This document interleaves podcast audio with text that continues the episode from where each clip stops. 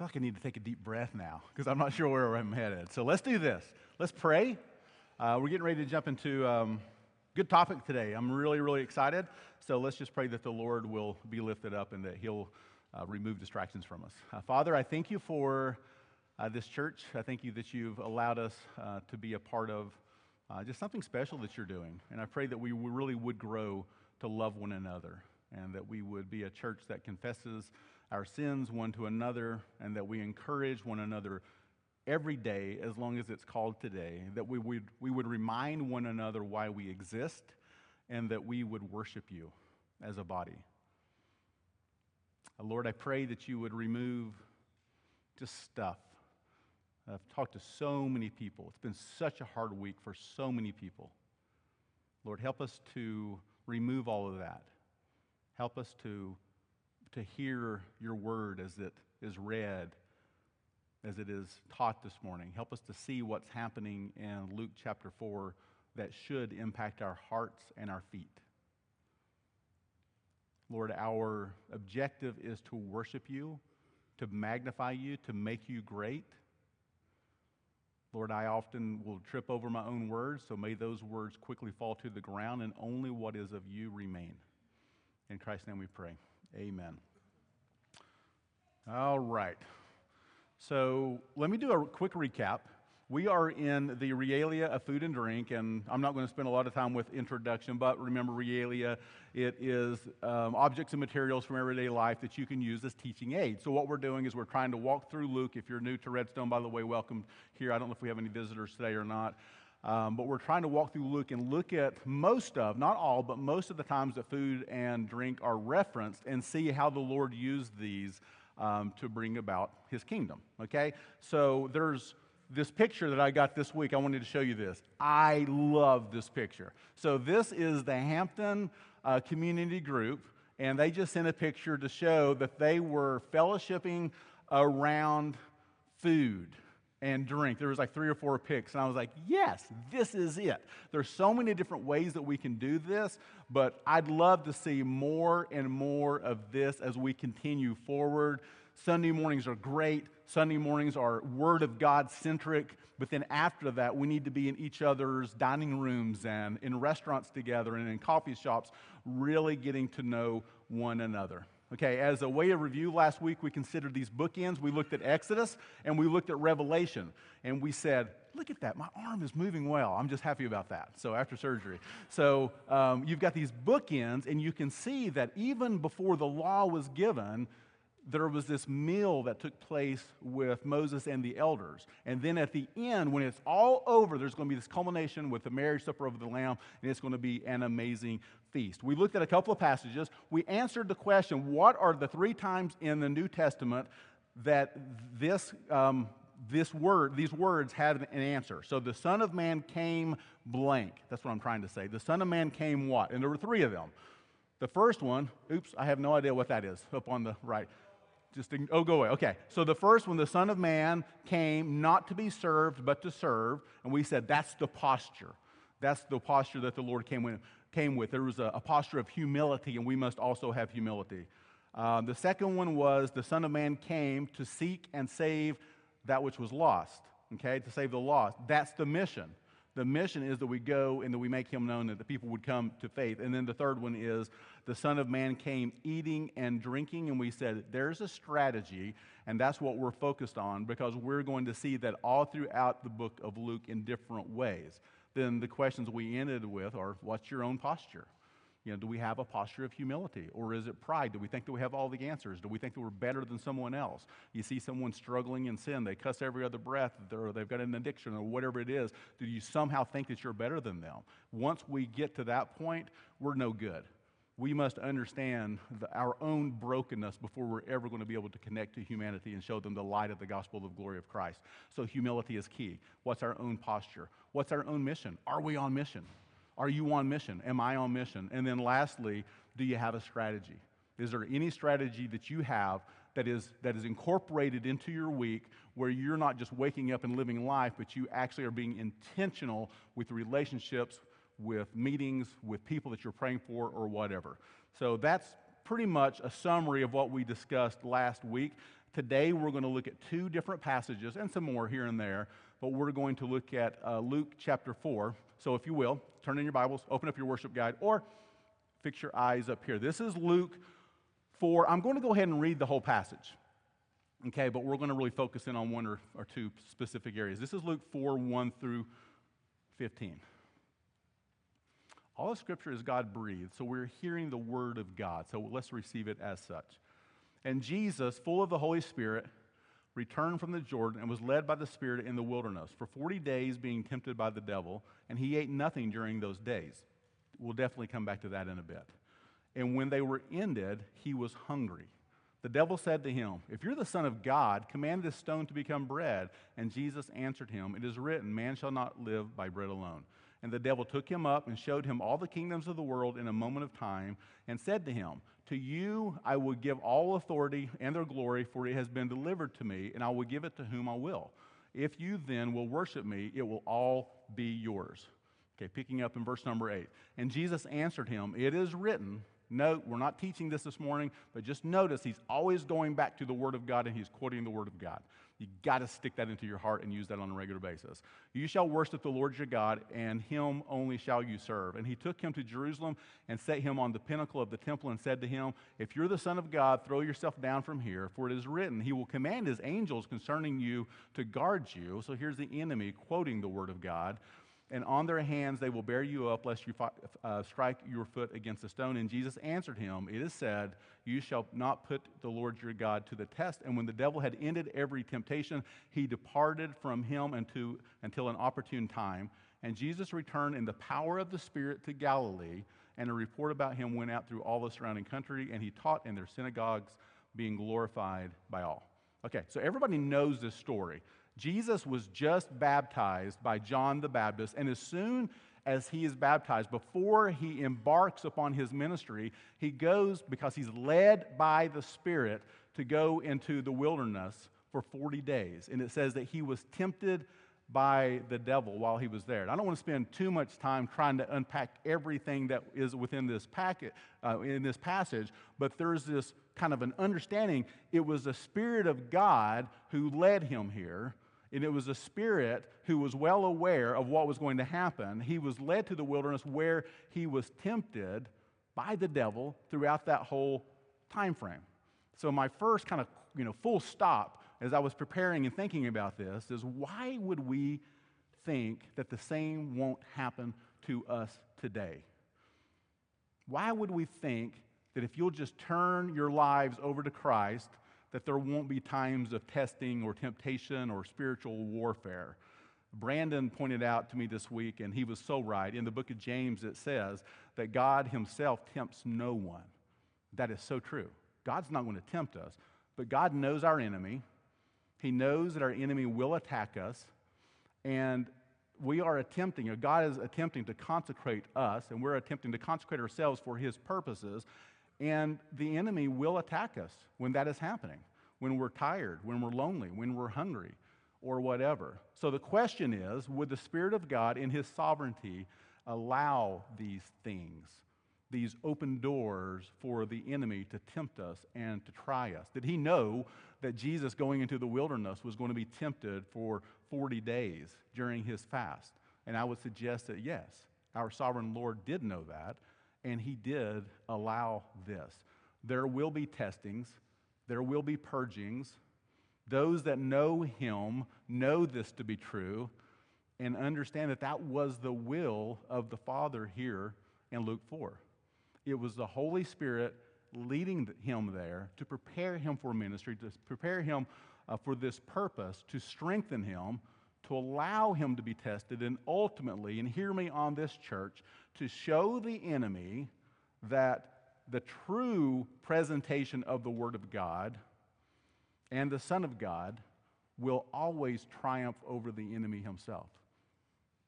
We don't always present the gospel and the Christian walk in such a way that we prepare people for what they're getting ready to step into the struggle. But it is real.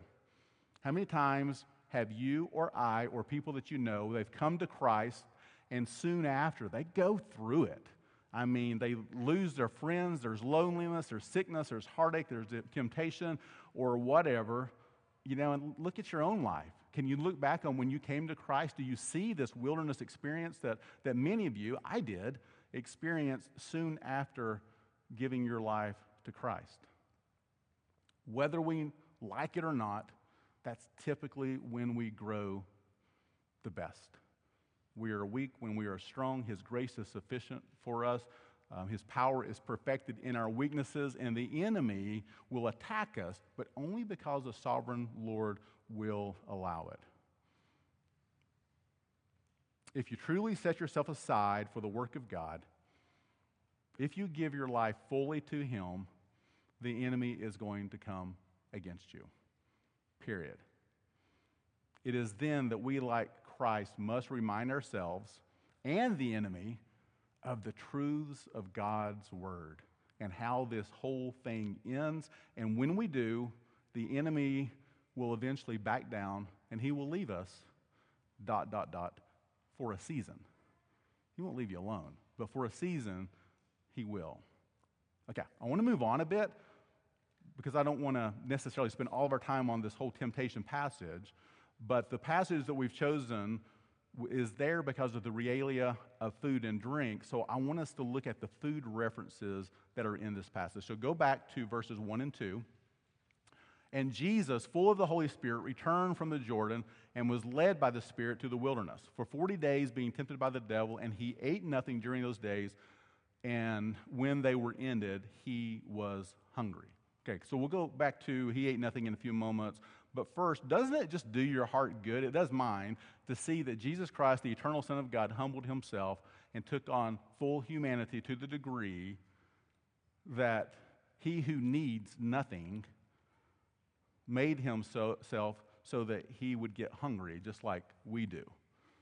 This is a complete side note, but you, some of you guys are doing the CBR Community Bible Reading, and this week we were in Luke 24, and I was so frustrated. And I asked this question of some of you guys that I'm in CBR with and my family.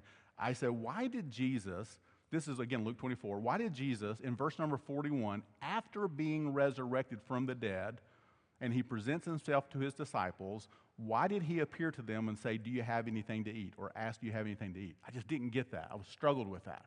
He's resurrected. Why is he coming before the disciples and saying, You got anything to eat? I'm hungry. You know, and there was like silence, there was crickets. Nobody responded except for my wife. And she said, Because it has been a long day and he was hungry. Now I was like, Okay. Jerry sometimes overthinks things. And that was just so good for my heart. It did, I, there's still a struggle there, the resurrected Christ being hungry, you know. And then her second question was, Will we eat in heaven? I'm like, Well, yeah. She's okay. I'm like, oh, you're right. Let me just move on. Let me get away from this. So, Hebrews 4:15 says this: For we do not have a high priest who is unable to sympathize with our weaknesses, but one who is in every respect has been tempted, or in every respect has been tempted as we are, yet without sin. He knew what it was like to be hungry and thirsty and tired and rejected and what it was like to face temptation during those times of weakness. Look at the next two verses. 3 and 4. He was hungry. The devil said to him, If you're the Son of God, command this stone to become bread. And Jesus answered him, It is written, Man shall not live by bread alone. So the enemy, in essence, is saying, If you're hungry, then just go ahead and create bread for yourself and eat. You've got the power to do so if you are the eternal Son of God. So just create with your powers something to satisfy your hunger. But Jesus says no to self and yes to his kingdom call. He refuses to use his power for his own personal gain. In the same way that when he's on the cross and they're saying, if you're really the Son of God, call down call angels to you know, pull you from the cross, and he chose not to. Instead, he overcomes the temptations of the enemy, and then after 40 days of fasting and trials and temptation, he begins his ministry. And you can see it in the verses that follow. He goes back into town, he begins to heal, he begins to teach, he begins to call the disciples. I think in chapter 5, So he begins his ministry. Remember when we talked, I guess it was three weeks ago now, in John chapter 4, the preface to this sermon series, and I use this passage. Jesus says, My food is to do the will of him who sent me and to finish his work. That's what's happening here. Jesus was hungry, and yes, the enemy tried to take advantage of that, but Jesus had something to chew on that was so much better, saying no to self and yes to the kingdom. And that is his call for us to do the same. If you fill in the blanks, if you're one of those people, we've got it in the worship guide. I'm going to give you three today. Here's your first one. Truth number one our kingdom appetites must outweigh our fleshly appetites. Our kingdom appetites, our hunger for the things of God and to, to do the work that He's called us to do and to finish His work that must always outweigh what our fleshly appetites are. I mean, this is where we hit pause when we consider, you know, how do I long, or what do I long for beyond Christ Himself and His kingdom? How do I want to be identified beyond being accepted, loved, and forgiven by the Creator of the universe? What's greater to me that I need more so than being a member of the family of God? Or do I see the lure of happiness in the flesh and I run for that, and then in the end, I find that it never satisfies? You know, there's a you know, confession in my own heart here. I'm a, I was just a little distraught when I was thinking about these things in my own life. I'm like, man, I'm a dreamer. I am. I love events. I put things on the calendar. Sometimes when I'm stressed and overwhelmed, I find myself running to experiences, experiences instead of running to Him. I was just so convicted this week in thinking about that in my own life. I'm like Peter. Peter's like, I'll never disown you. I'll never walk away. I'll stay with you no matter what. I will die for you. You are all that I need. And then my actions reveal a heart that's not quite as dedicated to my Lord as I thought that it was. So it's a good time to reflect and to ask Am I really focused on the kingdom or not? The realia of food and drink connection here is that Jesus said no to food, which I think represents his flesh in this instance, because his heart was directed to the Father and to the kingdom cause. His heart was directed to his mission, those he came to save. He had been led by the Spirit, by the whole, you know, by the Spirit in preparation for ministry that he was getting ready to step into. This 40 days and 40 nights, it was a real struggle, a real battle. He was hungry, yet he denied himself. He said no to the flesh, he said yes to the Father, and yes to his kingdom call, and eventually the enemy gave up for a season. And what was the kingdom call? Well, if you look at the next verses, he begins to unfold some of that. Look at 17 through 21. And the scroll of the prophet Isaiah, so he's back in town now. That moment's over. He's back in town. The scroll of the prophet Isaiah was given to him. So he goes into the synagogue. He unrolls the scroll, found the place where it was written The Spirit of the Lord is upon me because he has anointed me to proclaim good news to the poor. He has sent me to proclaim liberty to the captives and recovering of sight to the blind, to set at liberty those who are oppressed to proclaim the year of the Lord's favor. And he rolled up the scroll, gave it back to the attendant, and sat down. And the eyes of all in the synagogue were fixed on him, and he began to say to them, Today this scripture has been fulfilled in your hearing. He proclaims that the, the Father has anointed him, I'm the one, to proclaim good news to the, to the poor that I have been sent to proclaim liberty to the captives and recovering of sight to the blind, to set at liberty those who are oppressed, to proclaim the year of the Lord's favor, the Lord's favor that He would make a way of access for broken, foolish, stupid people that are at enmity with God to be at fellowship with their Creator forever and ever and declared righteous and holy. Man, you talk about a, a drop the mic moment. Jesus says, Today, this scripture has been fulfilled in your hearing, and he sits down. I'm the one. Everything that you read about in Scripture has been pointing to me.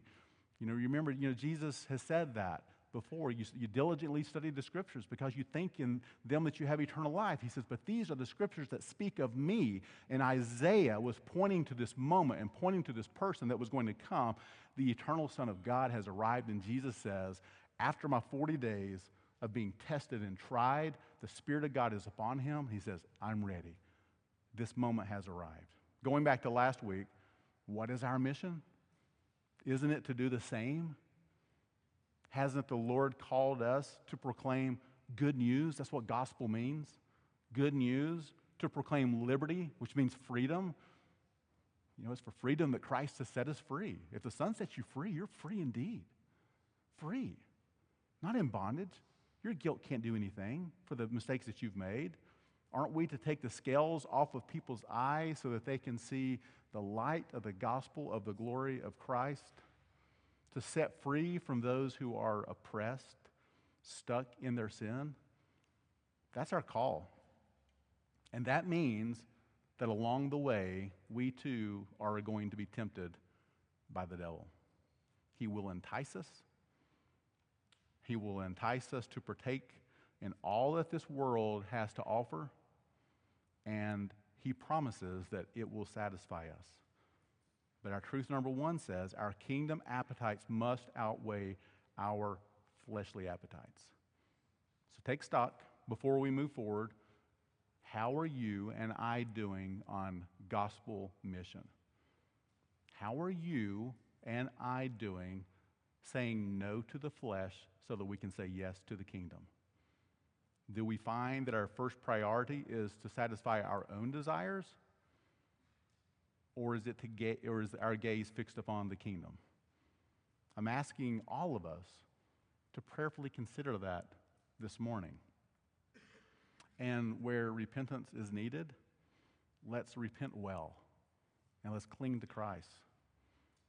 Now, going back to the passage, this passage doesn't teach, and it's not saying that we have to fast all of the time and we can't eat when we're hungry because we're Christians. That would negate the whole sermon series because we're going to see that his primary strategy throughout this, you know, the book of Luke, but all of the other, you know, uh, gospels as well, is that he uses food as a tool to connect with people and to teach about himself and to reveal, you know, truths to them. But it does mean that we'll be tempted to find our sustenance and purpose in something other than or someone other than Christ and his kingdom. And that we'll be tempted to put self first to get us off course. And that is a lie from the pit of hell. It's the same enticements that the enemy presented to Adam and Eve in the garden, which essentially is saying, put self first. You can have God second, but put self first but Jesus shows a better way. He reminds us in Matthew 6 seek first the kingdom, and then all of these other things that you need, they'll be met by Him, they'll be granted by Him. Now, for the sake of time, I've got to get off that particular passage because there's another important one and two more truths I need us to see at the end of chapter 4. So, if you'll notice, if you're looking at your Bibles, that in verse 31, Jesus has had the drop the mic moment, he says, This has been fulfilled in me. And then he begins to go and he begins to, to teach and he begins to heal. He, needs, he begins to reveal who he is in a mighty way that catches people's attention. And then in verses 38 and 39, he finds his way in Simon's house. Look at this 38 and 39. And he arose and left the synagogue and entered Simon's house. Now, Simon's mother in law was ill with a fever, and they appealed to him on her behalf, and he stood over her and rebuked the fever, and it left her. And immediately she rose and began to serve them. Okay, so first, what I, what I want to do is reiterate what I was saying earlier, because it's linked to his actions here that we're going to talk about, which is that Jesus had said no to the flesh and the temptations that were before him because he was preparing himself for the ministry, the kingdom ministry that was before him. And now we begin to see what his service to others was going to look like. So before we go further into what's happening in Simon's mother in law's house, let's look at our truth number two, if you're filling in the blanks. Truth number two Jesus chose not to serve himself so that he could say yes to serving others. Simple, yet so kingdom centric and profound. Jesus chose not to serve himself so that he could say yes to serving others.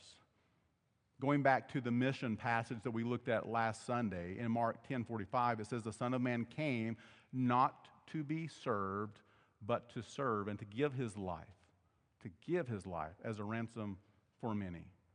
Jesus came to serve and that's what he's doing. I'm saying no to food and then I'm revealing myself by ministering to the needs of the people when he gets back into Nazareth, and then he goes into Simon's house, and he's showing himself to be the Christ, the Messiah, the Son of God. He's showing that he has power over sickness, he has power over demons, and then he'll continue to show that he has power and authority over sin itself. He's the only one who can look at us in our eyes, no matter what we've done, and say, Your sins are forgiven. I mean, how powerful is that? That's what Jesus is doing. He's like, okay, my time's come. I said no to self because now I'm going to go set people free. It's just a beautiful, beautiful thing. And he served her in this case by, by healing her. Now, here's the kicker and the other important thing that I want us to see. Notice Simon's mother in law's response. Take a look at verse number 39 again. And he stood over her and rebuked the fever, and it left her, and immediately she rose and began to serve them. Do you see that? She's taking a page out of Jesus' mission playbook, and she's going on mission herself. And what's her, borrowing from last week, what's her strategy? Service. Service. Service to Jesus and service to others as well. And th- even though it doesn't say so uh, specifically here, it's very much implied that her service strategy involved providing food and drink to her guests. It's like she's saying, Oh, I feel so much better now. My strength has returned. Can I get you a cup of tea or maybe a little coffee? How about if I whip up some soup, beans, and cornbread? You know, she just immediately takes this response to her fever and she begins to serve. I love that. It's such a simple thing, but it's so profound and it's beautiful. Her response was not, I was sick. Ah, I feel so much better now, and I'm going to get back to my schedule, my agenda, my life. No, no, no. Her response was to turn around and to serve Christ and to serve others. She got it. When we receive and experience the grace of Jesus, it absolutely has to change our behavior. It has to.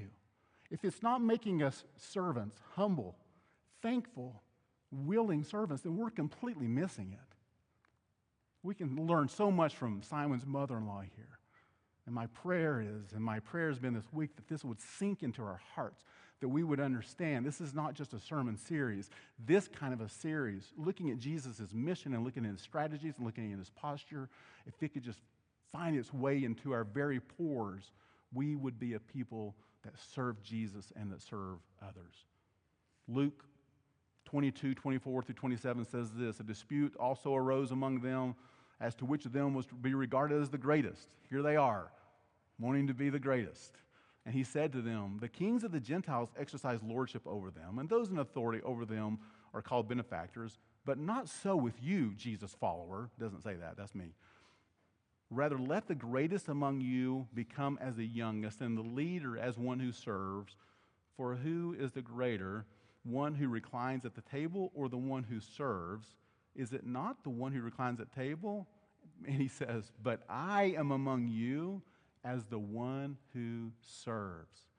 Jesus, over and over, is reminding and continues to remind throughout the Gospels that he came to serve and that his posture, borrowing from last week, is one of humility. I love this passage. Do I have this one up here? I think I do. Yeah. Philippians 2 3 through 8. Do nothing from selfish ambition or conceit, but in humility, count other people more significant than yourselves. If I didn't read anything else, if we just stopped right there and said, why don't we make this one verse our life mission? Let's see if we can live this out every day for the next month, and then let's come back and talk about what the Lord did. What did we see? What did we learn? In humility, count others more significant than yourselves. What would that look like? But let's continue. Let each of you look not only to his own interests, but also to the interest of others. Have this mind among yourselves, which is yours in Christ Jesus, who, though he was in the form of God, did not count equality with God a thing to be grasped, but he emptied himself. He took on the form of a servant being born in the likeness of men, being found in human form, he humbled himself by becoming obedient to the point of death, even death on a cross. The selfishness of mankind is easily seen when we make everything about self. Primarily living for self and us sitting on the throne. My life, my body, my time, my money. It's a Burger King, have it your way mentality for living life. However, when we see and understand the light of the gospel of the glory of Christ, as 2 Corinthians 5:14 says, we understand it's the love of Christ that compels us to live differently. It compels us. It shows us it reminds us that we now belong to another, that we live for other purposes. It compels us to live for someone other than ourselves. It compels us to walk in humility, to empty ourselves, to take on the role of a servant, for that is now who we are, and that is now what we do. We now exist to serve the Savior, and we reflect, hear me, church, we reflect that we're serving the Savior and that kingdom call by how we choose to serve one another. That's how we count others as more significant than ourselves and how we look to the interest of others above our own. And Simon's mother in law showed us, just as this study hopefully will show us, that this service oftentimes uses the realia, the tools of food and drink. Her response to the grace shown by Jesus leads to what will be our final truth of the day. Truth number three true gospel understanding, let it sink in, will always lead to a life of serving Jesus, comma, and a life of serving Jesus is primarily shown by a life of serving others. True gospel understanding, if we get it, not cognitively, but it finds its way into our hearts, then we walk away from that, that gospel belief moment where we cling to the gospel, we receive his forgiveness, and we allow that to sink into our hearts, and then we go to His Word and we recognize I've been crucified with Christ. I no longer live, but Jesus Christ now lives in me.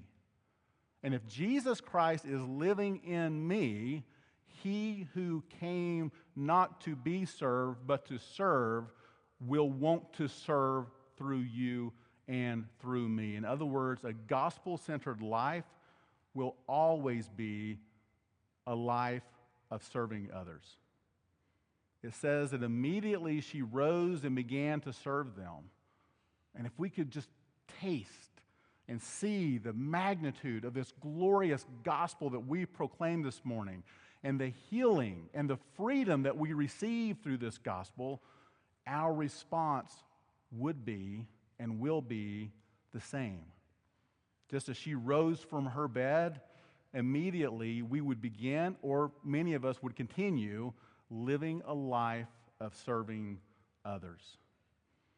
For in doing so, we make Christ real to these people in this world who are starving for an answer, that are longing for hope beyond what this world has given to them. We began today by looking at Jesus as being hungry, but in this case, he said no to bread so that he could say yes to laying down his life for others. The call is Redstone Church Elizabethton, may we do likewise. Let's not make it more complex than what it is. Let's consider our three truths, and then I want to close with a couple of application questions. You've already seen these. Truth number one our kingdom appetites must outweigh our fleshly appetites. Truth number two Jesus chose not to serve himself so that he could say yes to serving others. And then truth number three true gospel understanding will always lead to a life of serving Jesus, and the life of serving Jesus is primarily shown by a life of serving others. And serving them, utilizing food and drink is a great way to go about it. Okay, so a couple questions. Here's the Word of God. As best as prayerfully I could take it and work my way through it and pray over it and put it on paper and present it to you. This is the message that I think that the Lord had for us. So you've heard the word this morning. In your hearts, how is it impacting you? Is it impacting you? Are you convicted like I was and still am?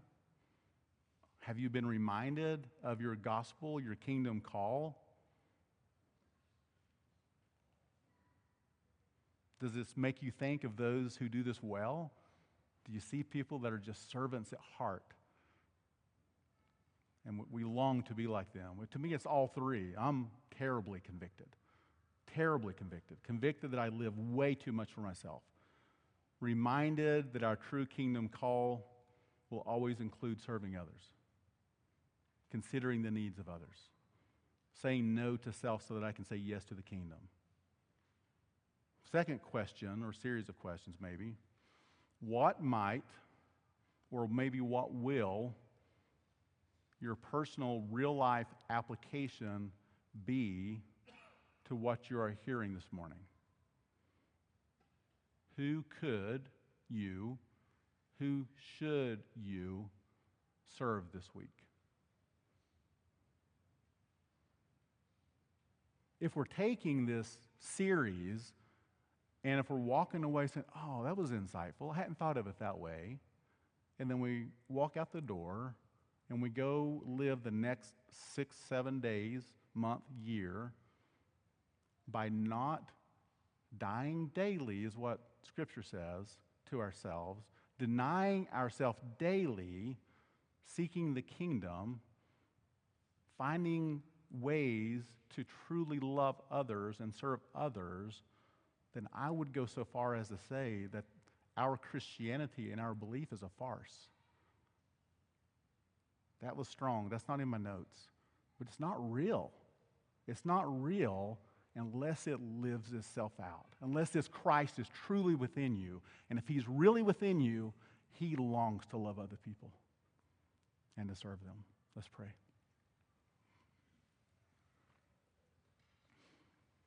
May the Lord meet each of us where we are this morning. May our posture be of humble servants as we leave here today. I would suggest let's take a few moments just to be still before the Lord. I'm looking at my watch, and I think we'll take a few moments just to pass the mic and see what kind of response before we step back into worship.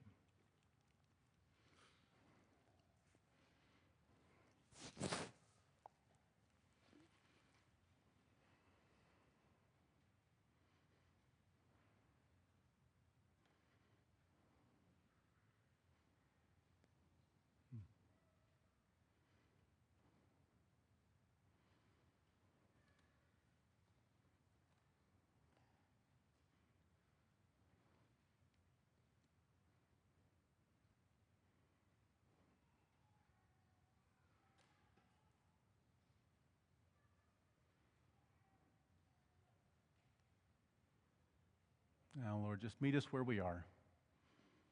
May we cling to the hope of the gospel and this gospel call in our lives. Stir us however you choose to. In Christ's name we pray. Amen. So, we've been doing some other things and we haven't really had time to pass the mic. We've got a little bit of time. I want to protect our Camp Redstone workers because I know that they're back there with your all's kiddos and we don't want to stay too late. So, Hebrews tells us to encourage one another every day as long as it's called today. We come into a Sunday like this to hear the Word of God, to, be, to worship the Lord, to be reminded of what He's called us to do, but also to be encouraged, to be challenged, to be convicted, to repent, and to repent well. And we'll take communion in a moment, okay? In fact, we're going to do that. Who's our communion workers today? Are you guys ready? If you go ahead and get your stuff ready. So I'm going to ask them while we're doing this response to go ahead and pass out communion elements so we won't go into stations today. That's okay. You can just stay in your seat. So we're going to kill two birds with one stone. But in a moment, we'll be reminded of communion, through communion, of this, the truths of the gospel, and then we'll go out of here ready to go. Okay, so but in the meantime, so if you've got questions about, you know, application or does this verse really say or whatever, just come see me about that kind of stuff. But this is more of what's happening in your heart, what's an encouraging word, what's a story or a scripture or just a word that you can have for this body. I am so reminded, and I've had so many meetings this week, and in each one of these meetings, I'm reminded that the church of Christ is organic. That Jesus Christ has to be leading Redstone Elizabethton. It cannot be contingent upon Jerry or elders or anything else. Christ is doing a work here, and you all are as much as a part of what Jesus is doing here as I am. So you've got a voice. The Lord is using you, and man, you can really spur one another on to loving good deeds just with your words. So, Dale, you got a mic? So, if anyone has a response, if your heart's just going pitter patter and you're like, I got to say this, then this is a moment for you. So, anybody want to share? Okay. Carrie in the back.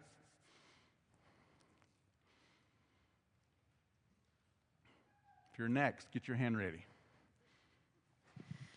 so, uh, last year I was frustrated on a very fleshly level by my weight. And so in January, I decided I'm going to cut out all sugar and I'm going to eat healthy. And the surprise of that has been that I realized that I had turned to food and sugar and coffee and Starbucks and everything else instead of God. So on a hard day, I would reward myself. Or it's been a hard week, I'm going to go do this. Yeah. And taking that away revealed that I wasn't expecting that. I was just thinking, oh, I'm just going to get healthy. This is yeah. going to be good. And, um, and I think it's interesting how, and that and tying into CBR and all that, um, just how easy it is for us to rely on things other than God and how the flesh so quickly takes over. Mm. And you just think, oh, it's not a big deal. It's just it's just a cup of coffee or it's just you know a donut. Um, but Jesus is the one who has. This has been a this has been a hard month. You know, my mom had her hip replaced this week. I mean, it's just been a lot of things.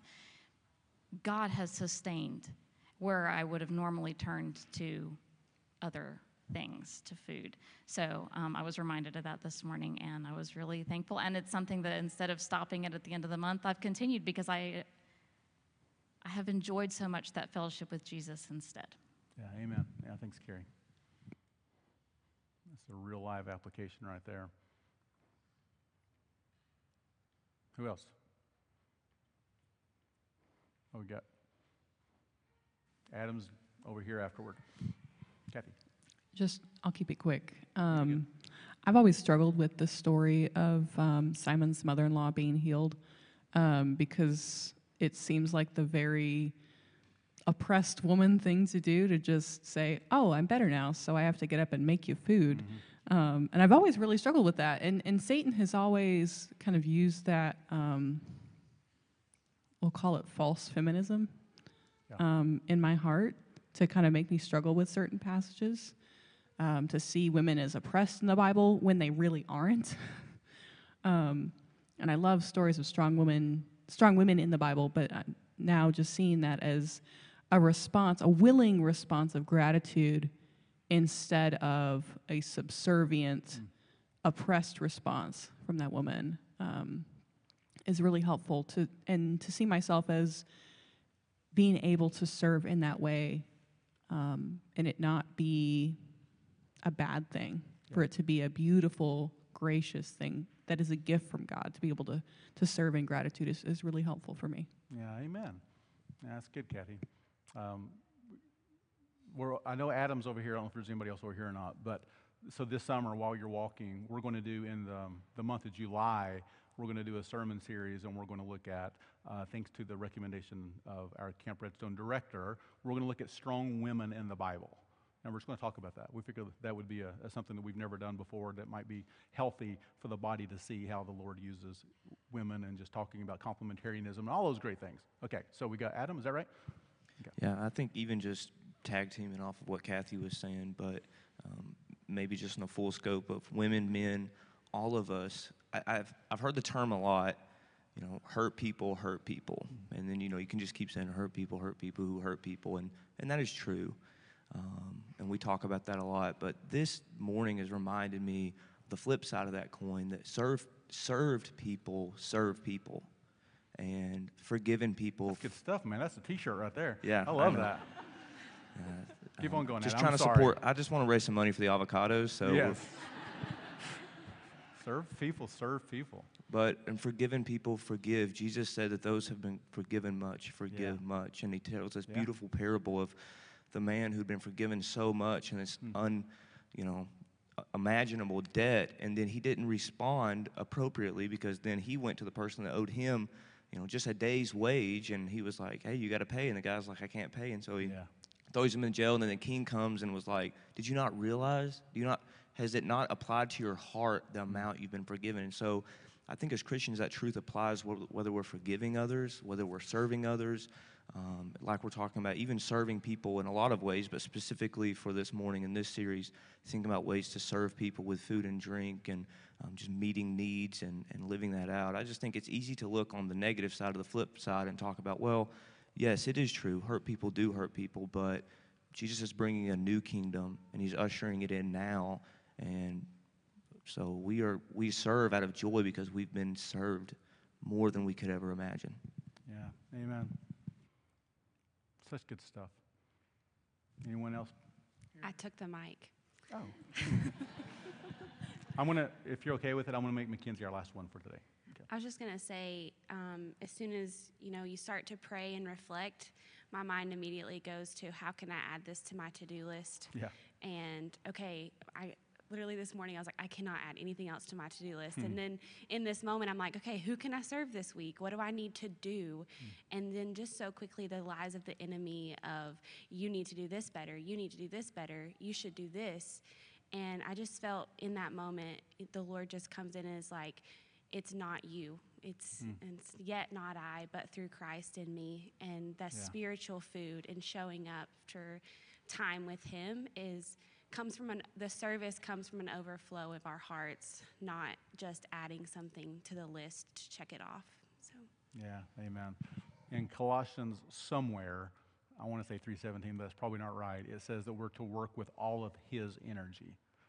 It's not us. You know, it's him working through us. So yeah, don't turn it into a okay, we've heard this sermon this morning and now we've got to like change what we do. So I've got to come up with 10 people to serve this week. It's you know, I said organic church, it's organic Christian lives as well. Now, that doesn't mean that you don't have a strategy because that would negate everything I said last week about strategy. I think we do need to have a strategy, but that strategy has to be about serving other people and connecting with people and getting in front of people.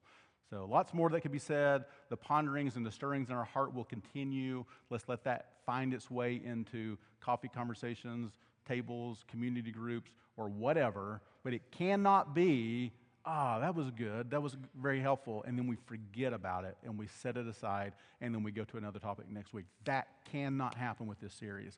This series, we feel like that the Lord has given it to us to, to mobilize us, if you will. There's things that need to be done for the kingdom, and how can we go about doing that? Well, it starts with our posture. You know, it starts with us being on mission, and then it begin, and then it is, continues forward with these strategies that we have. All right. So